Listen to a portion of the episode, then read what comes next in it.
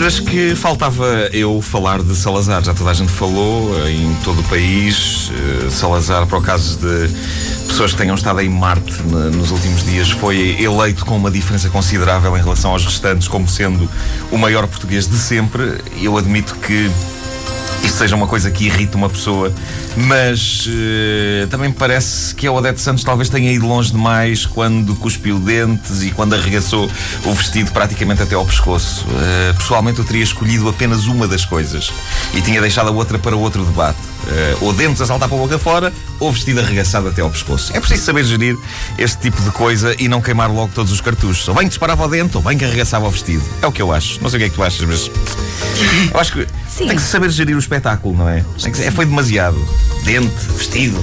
Bom, uh, eu quero aqui dizer que compreendo a posição das pessoas que votaram em Salazar nisto dos grandes portugueses. Primeiro porque descobri que, uh, se forem à internet e fizerem uma busca pela palavra Salazar no Google, na parte das imagens, o primeiro resultado é de facto uma fotografia do nosso austero ditador, mas o segundo, imediatamente a seguir, é uma mulher com as mamas à mostra.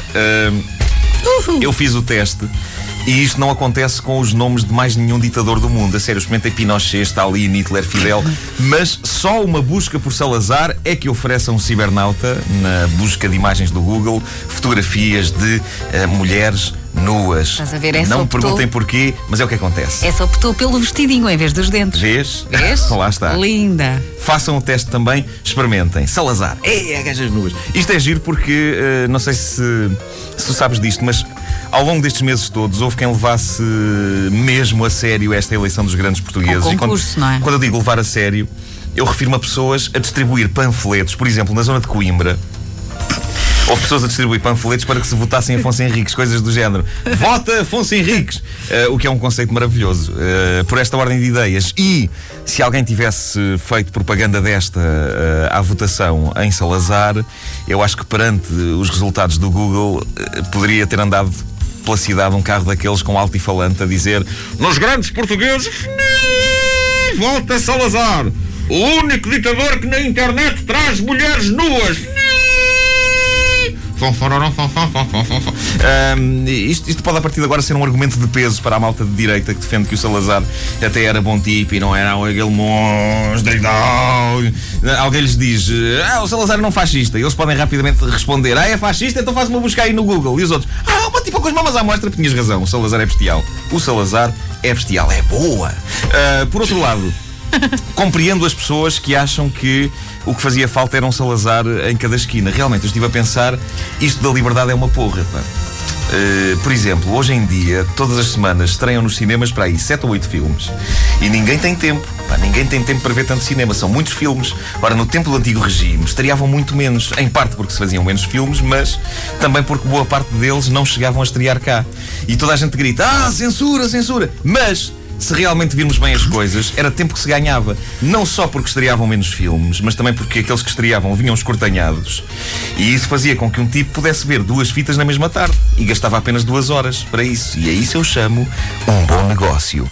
Quando se fala no facto do regime ser cinzento. Não, pelo contrário, um filme escortanhado em que faltam cenas de sexo e pedaços que fazem falta à narrativa acaba por estimular a criatividade do espectador.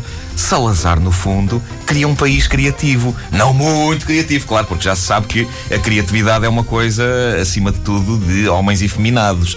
Eh, e, e se as pessoas também, por outro lado, começam a ter muitas ideias, já sabe que tudo pode escambar em sarilho. Mas pronto, Salazar cria um país criativo o suficiente para conseguir preencher mentalmente as lacunas na história dos filmes, uh, com os cortes que eles davam. É um exercício mental, é giro, é giro.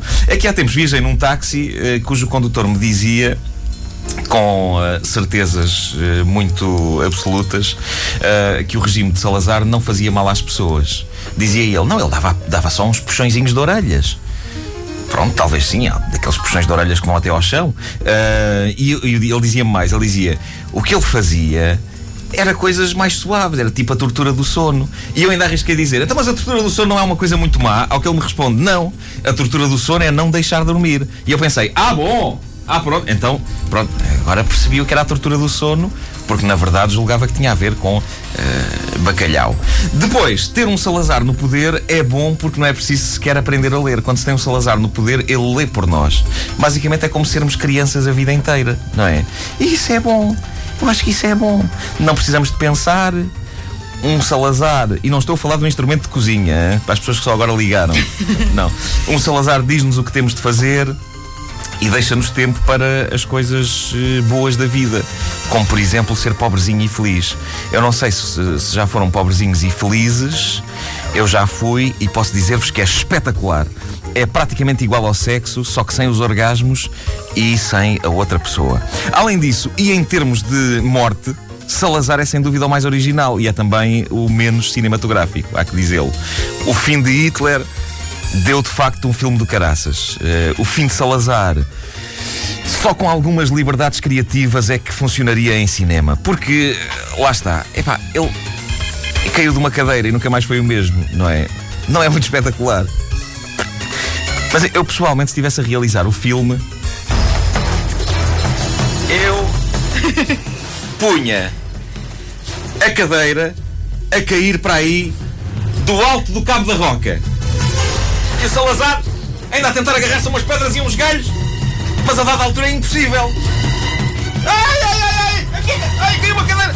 E é claro que quando a cadeira chega cá abaixo, explode. Porquê? Não sei, por espetacularidade. Porque os carros que caem de precipícios nos filmes explodem todos. Aqui a cadeira, pancata, pancata, pancata, pancata, Salazar agarrado aos galhos, ai, ai, ai, ai, a cadeira, pancata, pancata,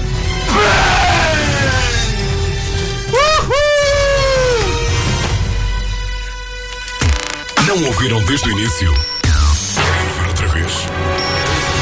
Em podcast antena3.rtp.pt